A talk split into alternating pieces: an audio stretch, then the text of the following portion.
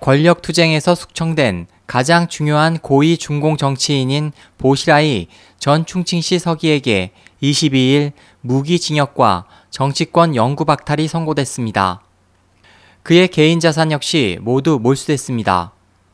이번 선고를 지난시 중국 인민법원에서 웨이보 개정을 통해 뇌물수수, 부패 및 권력 남용 혐의에 초점을 맞춘 9쪽의 판결문 끝부분에서 전해졌습니다. 보시라이 재판은 지난해부터 중국과 세계의 주목을 끌었습니다. 보시라이 사건은 중공 중앙 지도부를 겨냥한 위험성과 그의 권력욕이 정권에 가져온 위기 때문에 중국 정치 체제에 매우 중요합니다.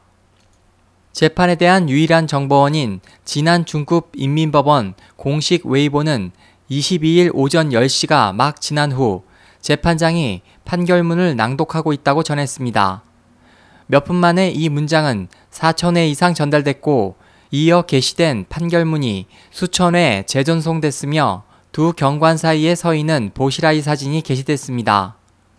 결정문 각 페이지마다 판사는 보시라이의 진술을 반박하고 모든 혐의가 성립되는 이유를 증거와 함께 설명했습니다. 법원은 보시라이가 2천만 위안 상당의 뇌물을 수수했고 500만 위안을 횡령했으며 그의 아내의 닐 헤이우드 살해 사건에서 권력을 남용했다고 말했습니다. SOH 희망지성 국제방송 홍승일이었습니다.